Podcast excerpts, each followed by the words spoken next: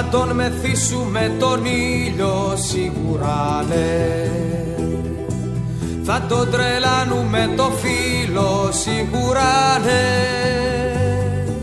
Με τον ταούλι και με το ζουρνά Καλημέρα ήλιε καλημέρα. Με τον ταούλι και με το ζουρνά Καλημέρα ήλιε καλημέρα ήλιος κι αμολιέται στα στενά. Χορεύει πάνω στο ταούλι κι αρχινά. Το κόκκινο για τη ροδιά Το πράσινο για τα παιδιά. Για τη σμυρσίνη στην ποδιά Μια Παναγιά. Το κόκκινο για τη ροδιά, το πράσινο για τα παιδιά, για τη σμυρσίνη στην ποδιά, μια Παναγιά. Θα το μεθύσουμε τον ήλιο σίγουρα ναι Θα το τρελάνουμε το φίλο σίγουρα ναι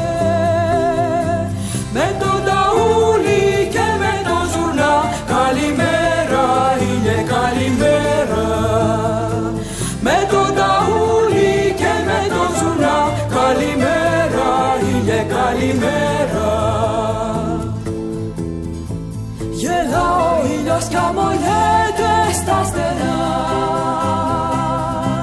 Χορεύει πάνω στο ταούλι κι αρχινά.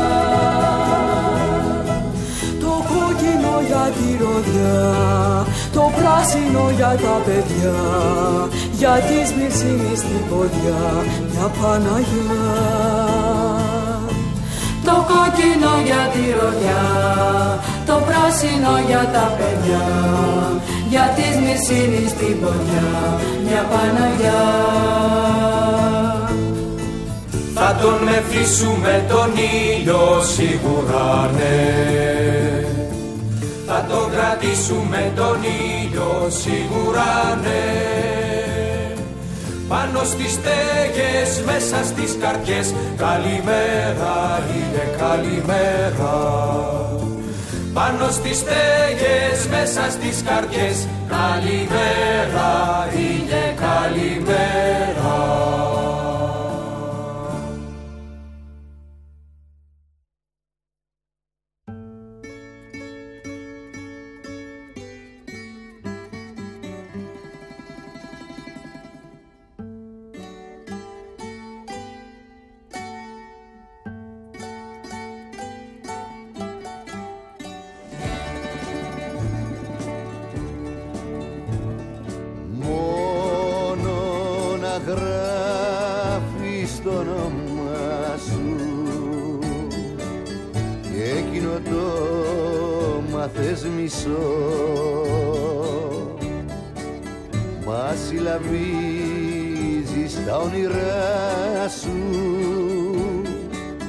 στο Άργος και στο Άργος και στον Ηλισσό Μα συλλαβίζεις τα όνειρά σου. Στο Άργος και στο Άργος και στον Ηλισσό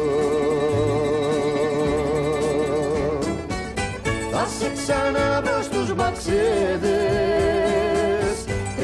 Σεπτέμβρη να περνάς και τσικουδιά στους καφενέδες. Τα παλικάρια, τα παλικάρια να κερνάς. Θα σε ξαναβρω στους μπαξέδες. Τρεις του Σεπτέμβρη να περνάς και τσικουδιά στους καφενέδες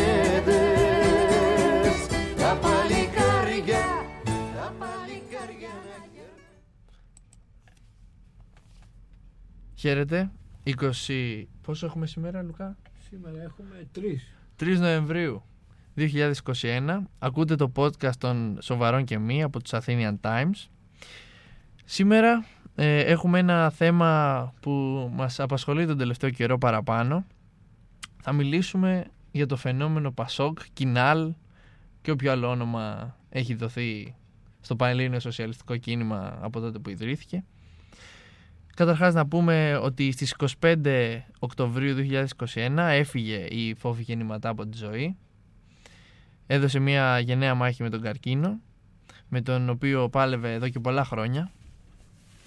Σε ηλικία λοιπόν 57 ετών έφυγε η Φόφη Γεννηματά. Υπήρξε πρόεδρος του Πασόκ Κινάλ από το 2015 έως σήμερα, 2021.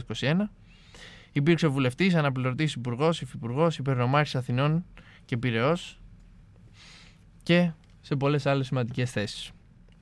Σήμερα για αυτή την κουβέντα θα συνομιλήσουμε με έναν από τους πλέον ειδικούς πάνω στο ζήτημα με τον κύριο Βασίλεια Σιμακόπουλο, ο οποίος είναι δικηγόρος, δόκτωρ πολιτικής επιστήμης και διδάσκων στο τμήμα κοινωνικής πολιτικής του Δημοκρατίου Πανεπιστημίου Θράκης.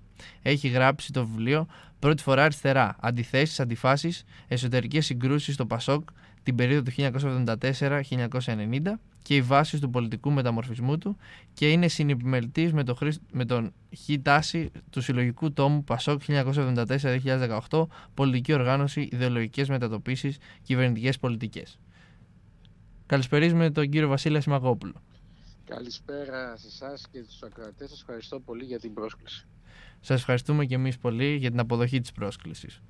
Κύριε Σιμακόπουλε, αρχικά να μας κάνετε μία εκτίμηση της πολιτικής παρακαταθήκης που αφήνει η κυρία Φόβη Γεννηματά. Κοιτάξτε, ε, η, η Φόβη Γεννηματά ε, παρέλαβε ένα κόμμα το οποίο ήταν ε, σε μεγάλη υποχώρηση, σε ιστορική υποχώρηση, θα λέγαμε ως πολιτικός οργανισμός στα όρια της ιστορικής έκλειψης. Ε, ας μου επιτραπεί ο όρος, είναι χαρακτηριστικό ότι ήδη είχε υποχρεωθεί να αλλάξει όνομα, αρχικά ακριβώς ε, ε λόγω των μνημονιακών πολιτικών ε, είχε συρρυκνωθεί πολύ ε, ήδη μετά το 2011-12. Αυτό ήταν ορατό και καταγράφηκε στις εκλογές του 12.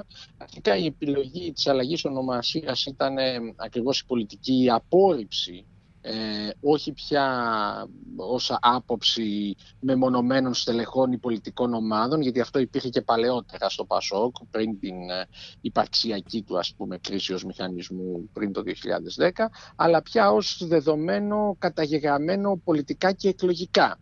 Άρα ως κρίση της πλειοψηφίας των, των, των πολιτών.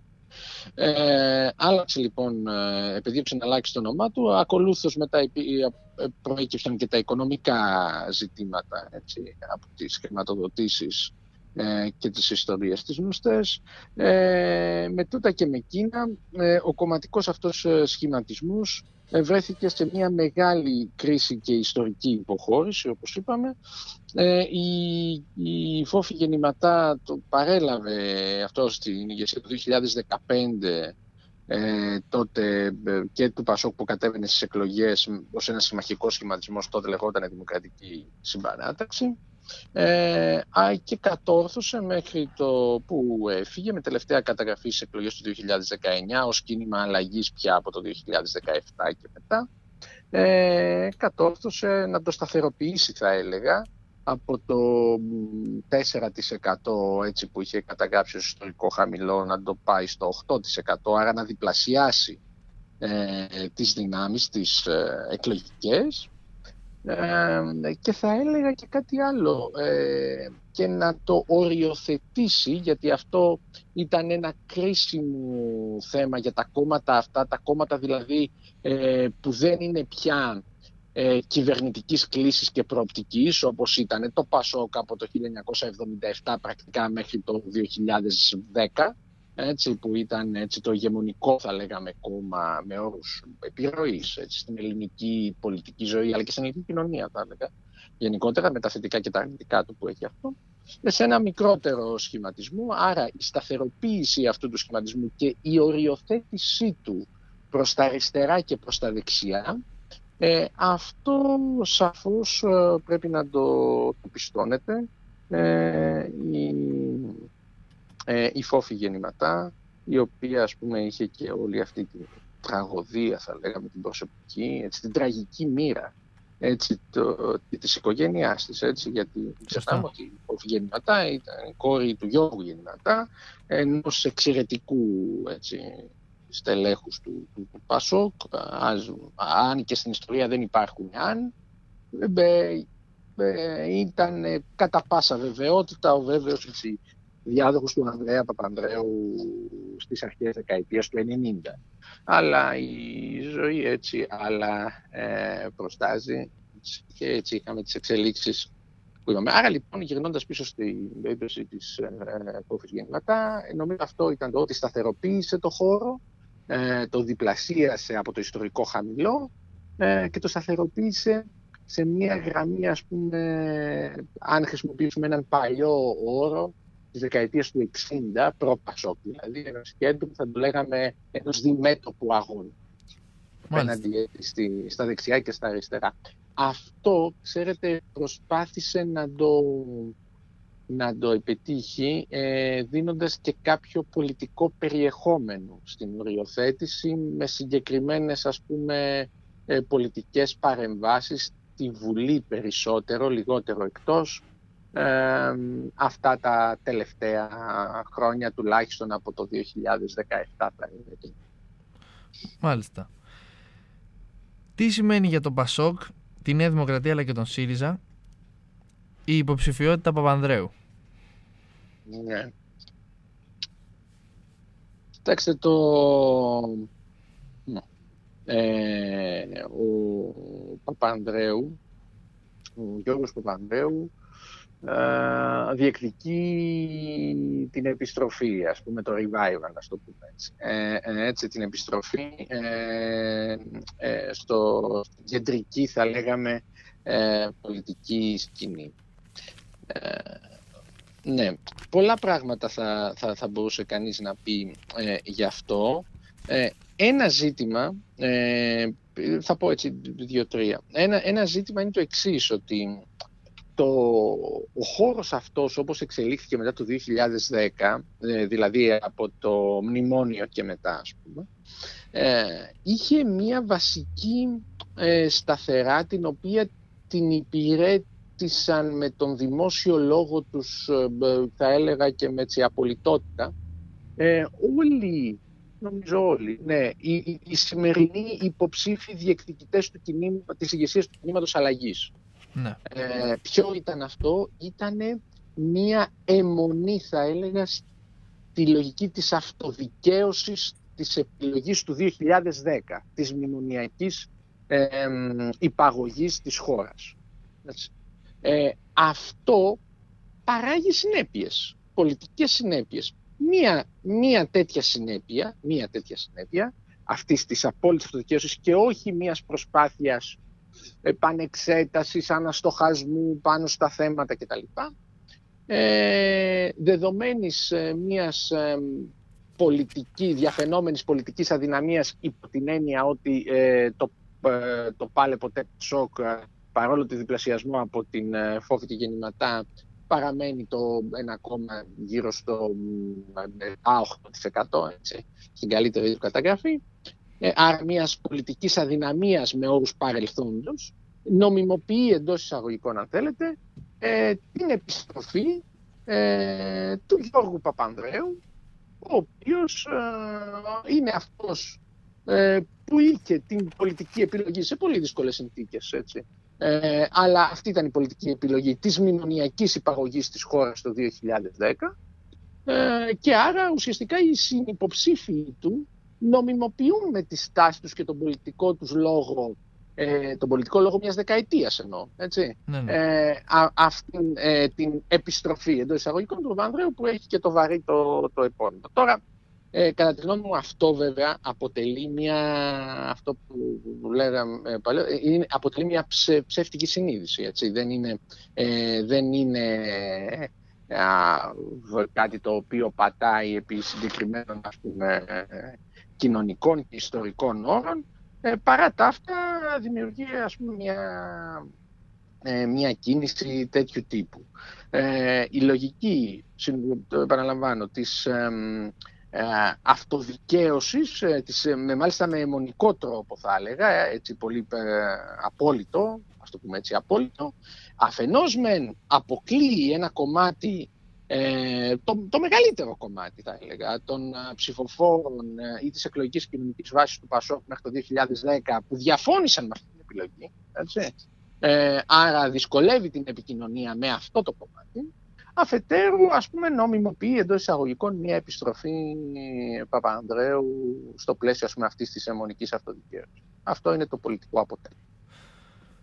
Τώρα, ε, ναι, α, αυτό σε ό,τι αφορά το, την, την περίπτωση του Πριν κάποιες μέρες, την Κυριακή 24 Οκτωβρίου, διαβάσαμε το άρθρο σας στο Βήμα, στο οποίο γράφεται για την πολιτική μνήμη και τη δύναμη του παραδείγματος. Είναι ικανά τα υπάρχοντα στελέχη του Πασόκ να λάβουν τους δύο αυτούς παράγοντες υπόψη και να κάνουν την αρμόνιση αυτοκριτική για να προχωρήσει το κίνημα. Κοιτάξτε, εγώ νομίζω το εξής.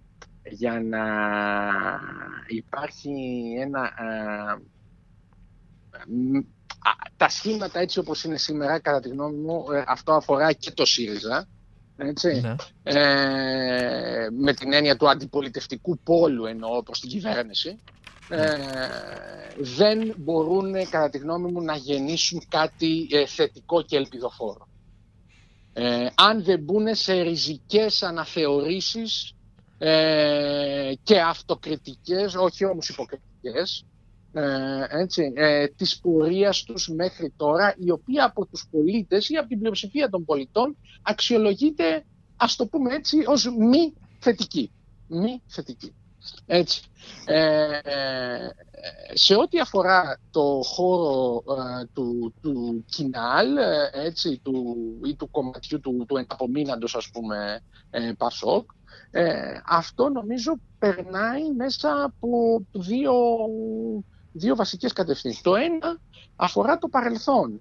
Το παρελθόν όχι μόνο του 2010 της μνημονιακής ε, επιλογής, η οποία ήταν και η κρίσιμη, έτσι, γιατί αυτά που λέγονται ότι και τα άλλα κόμματα ψηφίσανε μνημόνια, αυτό είναι ακριβές. Έτσι είναι. Όλοι τα ψηφίσανε. Ε, τουλάχιστον δηλαδή όταν μιλάμε για τη Νέα Δημοκρατία και τον, και τον ΣΥΡΙΖΑ και, και, και μικρότερα ας πούμε δεξιά κόμματα. Όμως ε, ε, η βασική επιλογή γίνεται το 2010. Οι επόμενοι δεν έχουν τη, τα στενά, περι, τα στενά, γιατί στενά ήταν τα περιθώρια που είχε η κυβέρνηση το 2010, δεν έχουν ούτε αυτά, έχουν πολύ λιγότερα. Για να είμαστε, ε, αν θέλουμε να είμαστε ακριβείς, κατά τη γνώμη. μου. Η συζήτηση λοιπόν για το ΠΑΣΟΚ έχει να κάνει και για το 2010, κυρίως όμως έχει να κάνει με τη 15 ετία που προηγήθηκε του μνημονίου. Δι- Το ερώτημα είναι γιατί η χώρα, και εκεί έχει ευθύνη το ΠΑΣΟΚ, διότι μαζί με τη Νέα Δημοκρατία για τα μεγάλα χρονικά διαστήματα κυβερνούσαν. Και το ερώτημα είναι γιατί η χώρα στις νέες συνθήκες, στις συνθήκες της παγκοσμιοποίησης, στις συνθήκες της ενοποίησης του ευρώ, στις συνθήκες της ισχυρής Ελλάδας όπως μας λέγανε τη δεκαετία του 90 και του 2000, της Ελλάδας των Ολυμπιακών Αγώνων, έτσι όπως ε, λέγανε η επίσημη ρητορία, έτσι θα αναφέρω σχήματα παλιά κτλ. Γιατί η Ελλάδα αυτή τελικά αντί να προχωρούσε δυναμικά, οπισθοχωρούσε στις δυναμικές συνθήκες του ανταγωνισμού και τελικά βρέθηκε με την οικονομία της ε, υπονομευμένη υλικά και θεσμικά την κρίσιμη στιγμή που ξέσπασε η παγκόσμια κρίση. Αυτό είναι και είναι ένα ερώτημα όχι θεωρητικό, αφενός μεν έχει πρακτικές πολιτικές συνέπειες, αφετέρου έχει να κάνει με το τι πρέπει να γίνει σήμερα. Έτσι. Αυτή είναι λοιπόν μια μεγάλη συζήτηση ε, που ειδικό ο χώρος του Πασόκ πρέπει να την κάνει και οφείλει να την κάνει. Αυτό σε ό,τι αφορά το στοιχείο, ένα από τα στοιχεία της μνήμης. Έτσι. Αυτό είναι ένα στοιχείο. Ένα δεύτερο στοιχείο που αφορά πάλι το χώρο του Πασόκ, κατά τη γνώμη μου, έχει να κάνει με την προοπτική για, τη, για το μέλλον. Η χώρα είναι σε μια πολύ κρίσιμη ε, φάση. Η δεκαετία που ε, είμαστε τώρα είναι πάρα πολύ σημαντική ε, για την προοπτική. Μετά από μια δεκαετία έτσι, ε, μνημονιακής κατάρρευσης, θα λέγαμε, ε, και ε, πανδημικής ε, κρίσης, έτσι, πρέπει να δούμε πώς θα συμβούν στην επόμενη δεκαετία και κυρίως για τις νεότερες γενιές. Αυτό αφορά ε, τους ανθρώπους που είναι νεότεροι, που είναι 35-30 χρονών και κάτω, έτσι που δεν έχουν τη σχέση με το πολιτικό σύστημα λόγω της ηλικίας τους ε, μέχρι το 2010. Άρα το τι πρέπει να γίνει στα ζητήματα της παιδείας, της δημογραφίας, ε, της ανάπτυξης, έτσι, στο, την περίοδο αυτή. Αυτό είναι πάρα πολύ, ε, πάρα πολύ σημαντικό. Είναι κομβικό, θα έλεγα, στην περίοδο έτσι, της τέταρτης βιομηχανικής επανάστασης, της ψηφιακής μετάβασης και όλα αυτά. Αυτά λοιπόν είναι τα δύο που αφορούν, που αφορούν το χώρο αυτό. Ένα το παρελθόν και ένα το, το μέλλον. Τώρα, για το θέμα του ΣΥΡΙΖΑ, που επίσης εμπλέκεται στην ε, συζήτηση αυτή, και ο ΣΥΡΙΖΑ έχει ε, θέματα με το πώς ας πούμε συγκροτήθηκε μετά το 2012. Γιατί αισθάνεται πίεση τώρα ο ΣΥΡΙΖΑ; Ε, και είναι ορατό αυτό.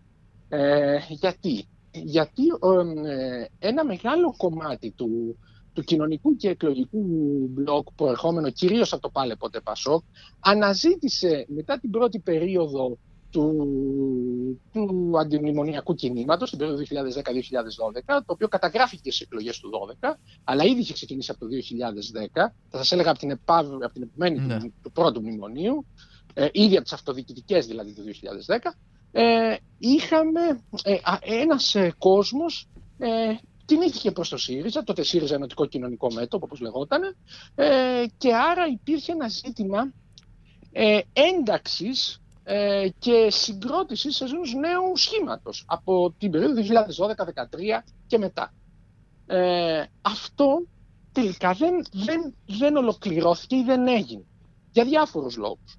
Ε, αυτό που, που δημιουργεί το πρόβλημα είναι ότι γίνεται μια προσπάθεια ουσιαστικά του παλιού ε, ΣΥΡΙΖΑ του 3% ας το πούμε έτσι σχηματικά ε, από άποψη ε, ε θέσεων, ε, προσώπων, ε, γραφειοκρατίας αν θέλετε του κόμματος αυτού να επιβληθεί σε ένα μπλοκ πολύ, του 30% ας το πούμε, που καταγράφηκε στις τελευταίες εκλογές, ας το πούμε σχηματικά.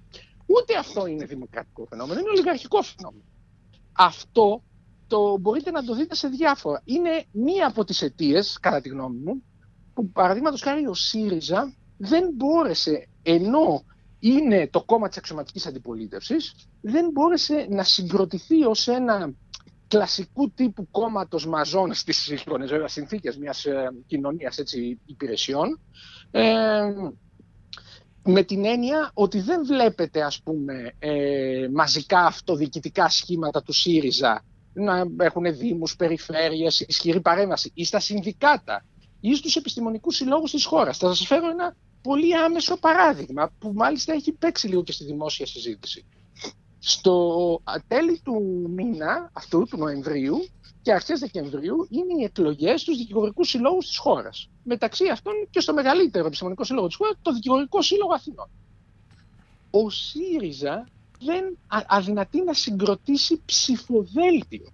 Όταν από το χώρο του Πάσο Πασόκ εμφανίζονται τρία ψηφοδέλτια με τον απερχόμενο και όλας ένα από αυτά έχει και τον απερχόμενο προέδρο και υποψήφιο ξανά πρόεδρο του ΣΥΑ, του Δημήτρη Βεβαισό. Θέλω να πω δηλαδή ότι αυτά είναι βασικές. Μπορεί κανείς να το παρατηρήσει αυτή την αδυναμία του ΣΥΡΙΖΑ, το οποίο κατά τη γνώμη μου οφείλεται σε αυτό που σας είπα. Δηλαδή στην άρνηση αυτού του χώρου ε, να συναντηθεί ουσιαστικά με όρους πολιτικής ισοτιμίας με το κοινωνικό μπλοκ, αλλά να προσπαθήσει να επιβάλλει ε, την, τη γραφειοκρατία του ουσιαστικά πάνω σε ένα διαφορετικής προέλευσης, αν θέλετε, κοινωνικό και εκλογικό σώμα. Μία συνεργασία μεταξύ Πασόκ ή Κινάλ, τέλος πάντων, και ΣΥΡΙΖΑ. Καταρχάς σας φαίνεται πιθανή το πρώτο ερώτημα. Και κατά δεύτερον, τι σημαίνει για τον πολιτικό χώρο; Κοιτάξτε τώρα, ε, αυτό ακούγεται τώρα στη συζήτηση. Ε, ε, παίρνει μάλιστα και το χαρακτήρα ας πούμε και τον όρο της προοδευτικής διακυβέρνησης πώς το λέει, προοδευτική, κάπως έτσι δεν ακούγεται μάλιστα, με, αυτόν ναι. τον, με αυτόν τον όρο ε, εντάξει, εγώ είμαι πολύ επιφυλακτικός στους, στους όρους ότι προοδευτικό και ότι είναι συντηρητικό. Σας είπα πριν δύο ε, παραδείγματα τόσο του Πασόκ όσο και του ΣΥΡΙΖΑ που κατά τη γνώμη μου δείχνουν ε, μάλλον συντηρητική τάση παρά προοδευτική και δημοκρατική. Έτσι. Ε, αυτό είναι το, ε, το ένα. Το δεύτερο είναι ότι οι συνεργασίες, ξέρετε, ε, προκύπτουν συνήθως από επιβάλλονται αν θέλετε ή διαμορφώνονται από τη δυναμική του εκλογικού αποτελέσματος σπάνια, πολύ σπάνια, σχεδόν ποτέ θα έλεγα, ε, τουλάχιστον στην ιστορία της Τρίτης Ελληνικής Δημοκρατίας, δηλαδή από το 1954 και μετά, δεν έχουμε προγραμματικές από πριν συγκλήσεις. Ναι. Έτσι. Έχουμε το. Α, γίνονται δε, δε, δε, δε, κυβερνήσεις ή σχήματα ε, συ- συνεργασίας ως, εμ, ε, π- ε, ως ε, προκύπτοντα, αν θέλετε, από το, από την, ε, από το εκλογικό αποτέλεσμα. Άρα, ε, αυτό είναι το δεύτερο ε, στοιχείο. Το τρίτο ε, στοιχείο. Σε ό,τι αφορά, έτσι όπως παρατηρούμε μέχρι στιγμής να διαμορφώνεται η δημόσια συζήτηση, κυρίως για το χώρο του κοινάλ, γιατί αυτό συγκεντρώνει τώρα έτσι τα, την προσοχή, ε, ε, την προσοχή στη δημόσια σφαίρα. Ε, αν δούμε δύο έτσι, ε, τη, μάλλον τις τρεις κατευθύνσεις, τις ε, διαφαινόμενες, ας πούμε, ε, πώς να το πω, επιλογές των μάλλον τριών επικατέστερων διακριτητών ή αυτών που, ε, που, που τείνουν να αρθρώνουν λόγο επί αυτού του ζητήματος. Δηλαδή του ζητήματος πολιτικής συνεργασίας, ας πούμε, με τον, με τον ΣΥΡΙΖΑ, θετικά ή αρνητικά.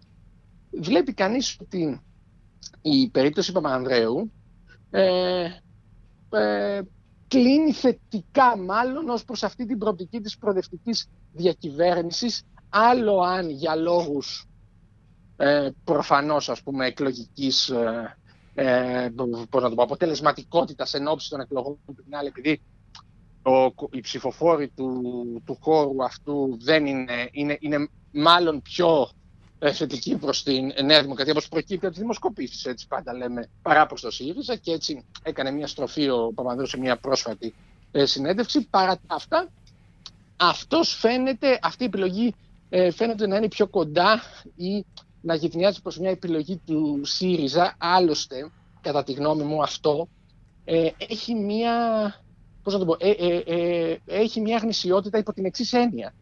Ε, ότι η, η ατζέντα, ε, η γραμμή, η ατζέντα Παπανδρέου, ε, με, την, ε, με πτυχές βασικές της γραμμής ΣΥΡΙΖΑ, ε, γυτνιάζει, πράγματι συγκλίνει. Ε, στο, στο, το, στην αντίληψη δική μου, μου θυμίζει πολύ την περίοδο, την πρώτη περίοδο ε, Σιμίτη, 1996-2000, και τη σχέση του με τον τότε συνασπισμό, όπου υπήρχε μια πολιτική απόκληση, δηλαδή αντίθεση, αλλά ιδεολογική σύγκληση ταυτόχρονα σε μια σειρά από ζητήματα. Στο πλαίσιο τότε της λεγόμενης νέας σοσιαλδημοκρατίας, έτσι, στα τέλη της δεκαετίας του 90. Α, Αυτό βλέπω στην περίπτωση Παπανδρέου. Στην περίπτωση Λοβέρδου, αντίθετα, ε, εκεί υπάρχει ένα, ένα αντισύριζα θα λέγαμε μέτωπο. Δηλαδή η, η, η, η περίπτωση Λοβε, Ανδρέα Λοβέρδου βάζει ένα θέμα ότι βασικός αντίπαλος του Κινάλ είναι η ανατροπή του συσχετισμού σε σχέση με τον ΣΥΡΙΖΑ. Άρα μία αιχμή κατά του ΣΥΡΙΖΑ. Και ε, εξ αντιδιαστολής ε, μία, ε, ας το πούμε προς τα δεξιά, απόκληση. Ο, η περίπτωση Νίκου Ανδρουλάκη ε, πα, ε, εκεί δεν βλέπω κάποιο, μέχρι τώρα κάποιο άγχος ας πούμε τοποθέτησης ε, είτε προς τη μία μεριά είτε προς την άλλη τον, μου φαίνεται πιο πολύ να προσεγγίζει σε μια γραμμή διμέτωπου ε, και οριοθέτησης του χώρου. Βέβαια και στην περίπτωση αυτή ακόμα δεν έχει ξεδιπλωθεί κατά τη γνώμη μου ε, ένα πιο σαφές πολιτικό περιεχόμενο, δηλαδή στη βάση ποια θα είναι με, με πολιτικά περιεχόμενα και ταυτότητας πια αυτή η οριοθέτηση, η διμέτωπη, ας το πούμε. Πάμε λίγο στο παρελθόν και θα επανέλθουμε Μάλιστα. πάλι στο, στο μέλλον και στο παρόν μάλλον. Ναι. Τι θα μπορούσε και αν θα είχε αυτό αποτέλεσμα βέβαια ε, να είχε γίνει από την παλιά ηγεσία του Πασόκ τότε δηλαδή από τον Τότε Παπανδρέου το- και μετά από Α, τον... λέ- λέ- το 2010 μου λέτε τώρα. όχι λέω από τον Αντρέα Παπανδρέου δηλαδή Α, από τις ναι. αρχές του κινήματος ε, θα μπορούσε να έχει συμβεί κάτι ώστε να αποφευχθούν τα λάθη της επόμενης γενιάς ή και αυτή η εκλογική έτσι, κατακρίμνηση Κατά- που συνέβη; θα σας πω το εξής. Διάβαζα πριν από κάποια έτσι λίγα χρόνια ε, μία αναφορά του σημαντικότερου κατά τη γνώμη μου Έλληνα πολιτικού του 20ου αιώνα, του Ελευθερίου Βενιζέλου δηλαδή, ο οποίος ε, όταν έκανε ε, την τελευταία, ας πούμε, το τελευταίο μεγάλο λάθος της μακράς πολιτικής του διαδρομής, δηλαδή το κίνημα του 35, ε, τους 1935 1η Μαρτίου που απέτυχε ας πούμε και ε, στο πλοίο που έφευγε έλεγε στην ε, γυναίκα του ε, που την Έλενα δηλαδή σκυλή της Πενιζέλου της έλεγε ότι και οι μεγάλοι μάστοροι κάνουν και μεγάλα λάθη. Ε, συνεπώς, ε, αν θέλει κανείς, και ο Ανδρέας Παπανδρέου ήταν πραγματικά μια χαρισματική ε, προσωπικότητα, με την έννοια έτσι που ένας πολύ μεγάλος θεωρητικός και κοινωνιολόγος, ο Μαξ Βέμπερ, αναλύει τη χαρισματική ε, προσωπικότητα, με αυτή την έννοια το λέω. Έτσι. Ε, νομίζω ότι ε, σαφώς ε, έκανε ε, και μεγάλα λάθη, έτσι, γιατί ήταν και η στιγμή, αν θέλετε, που η χώρα μπορούσε να κάνει μεγάλα άλματα, γιατί ακριβώς υπήρχε η κοινωνική και πολιτική συνθήκη γι' αυτό. Ε, και στο πλαίσιο αυτό υπήρχαν και ε, αρνητικές ας πούμε, στιγμές.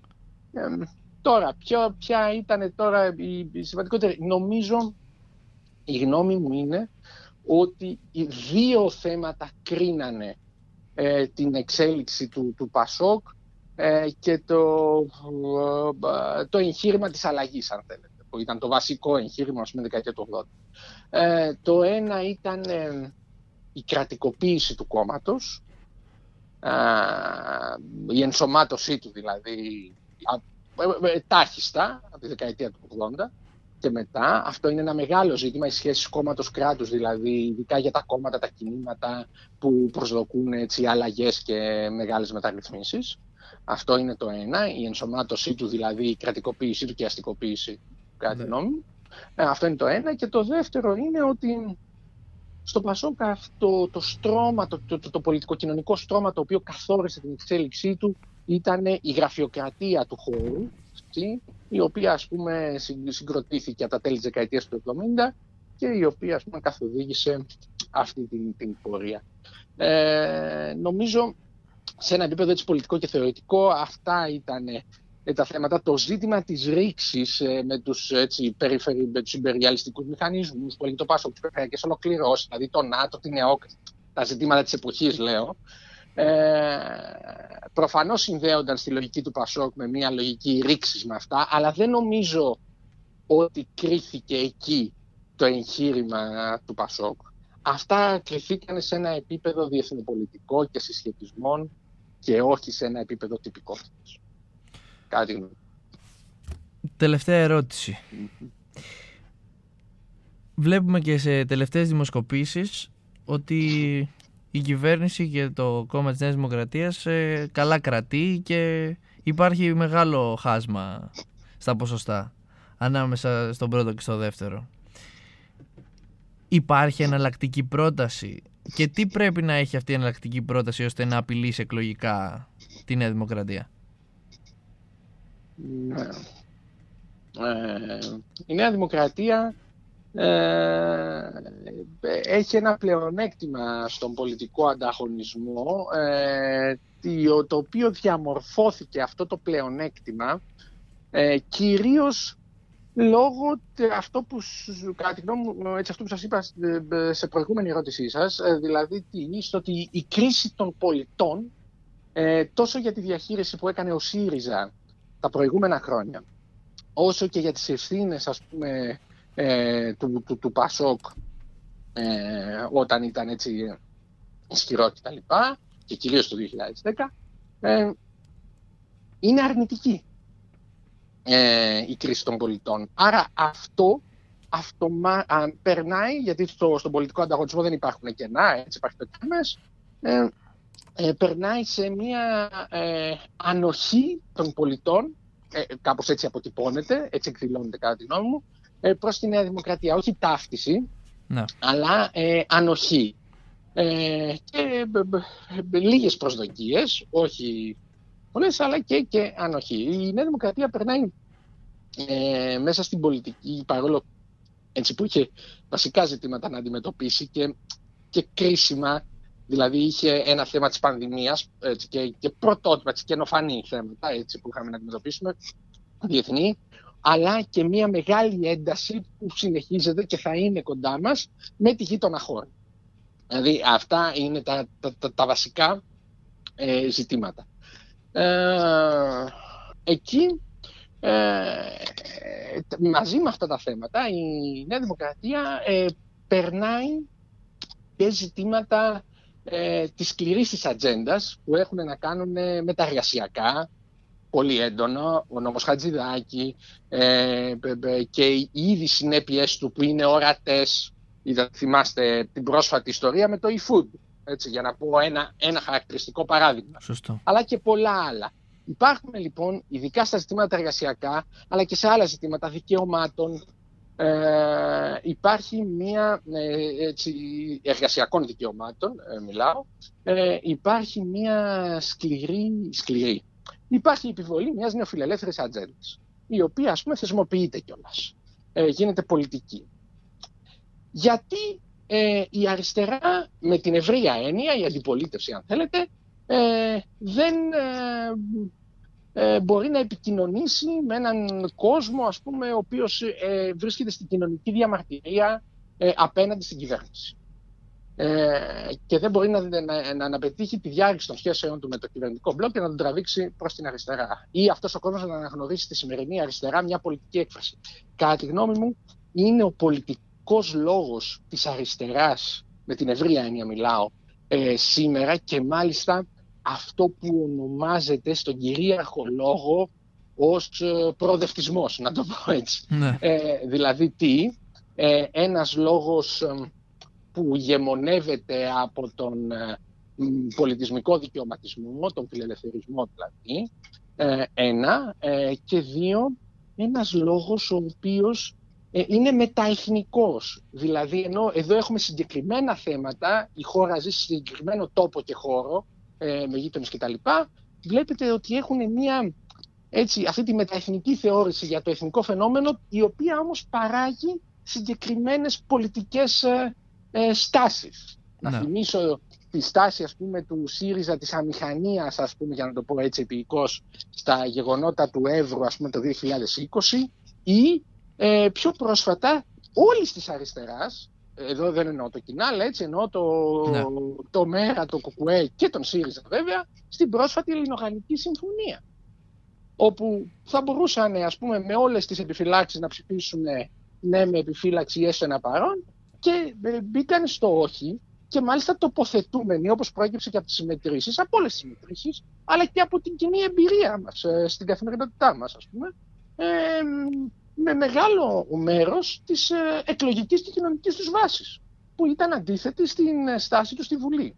Θέλω να πω ότι με, με θέσεις τέτοιες ε, ουσιαστικά αποξενώνεται το, ε, η αριστερά ως, ε, ως πολιτικός χώρος από την κοινωνική βάση, από τις κυριαρχούμενες κοινωνικές τάξεις, οι οποίες πλήττονται, κυρίως αυτές, από τις ε, ε, πολιτικές της κυβέρνησης και οι οποίες δεν μπορούν να συναντηθούν με τον πολιτικό λόγο της αριστεράς γιατί τους αποξενώνει. Είναι ένας λόγος ε, α, που αποξενώνει αυτά τα στρώματα. Και έτσι δημιουργείται αυτή, κατά τη γνώμη μου, η απόκληση.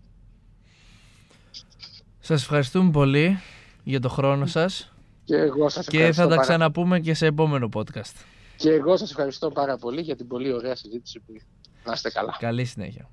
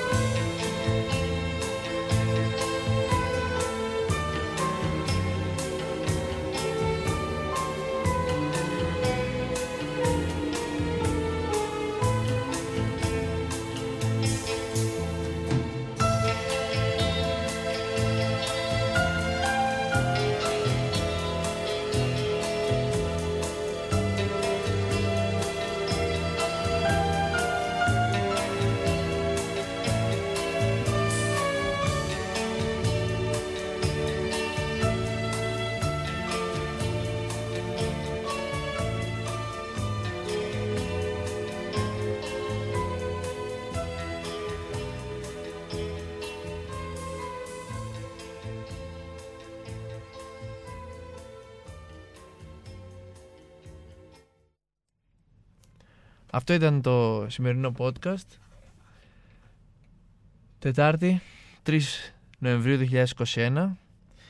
Από τον Αλέξη Μητρόπουλο και τον Λουκά Δημητρέλο, εδώ στο 507 Radio. Καλή συνέχεια.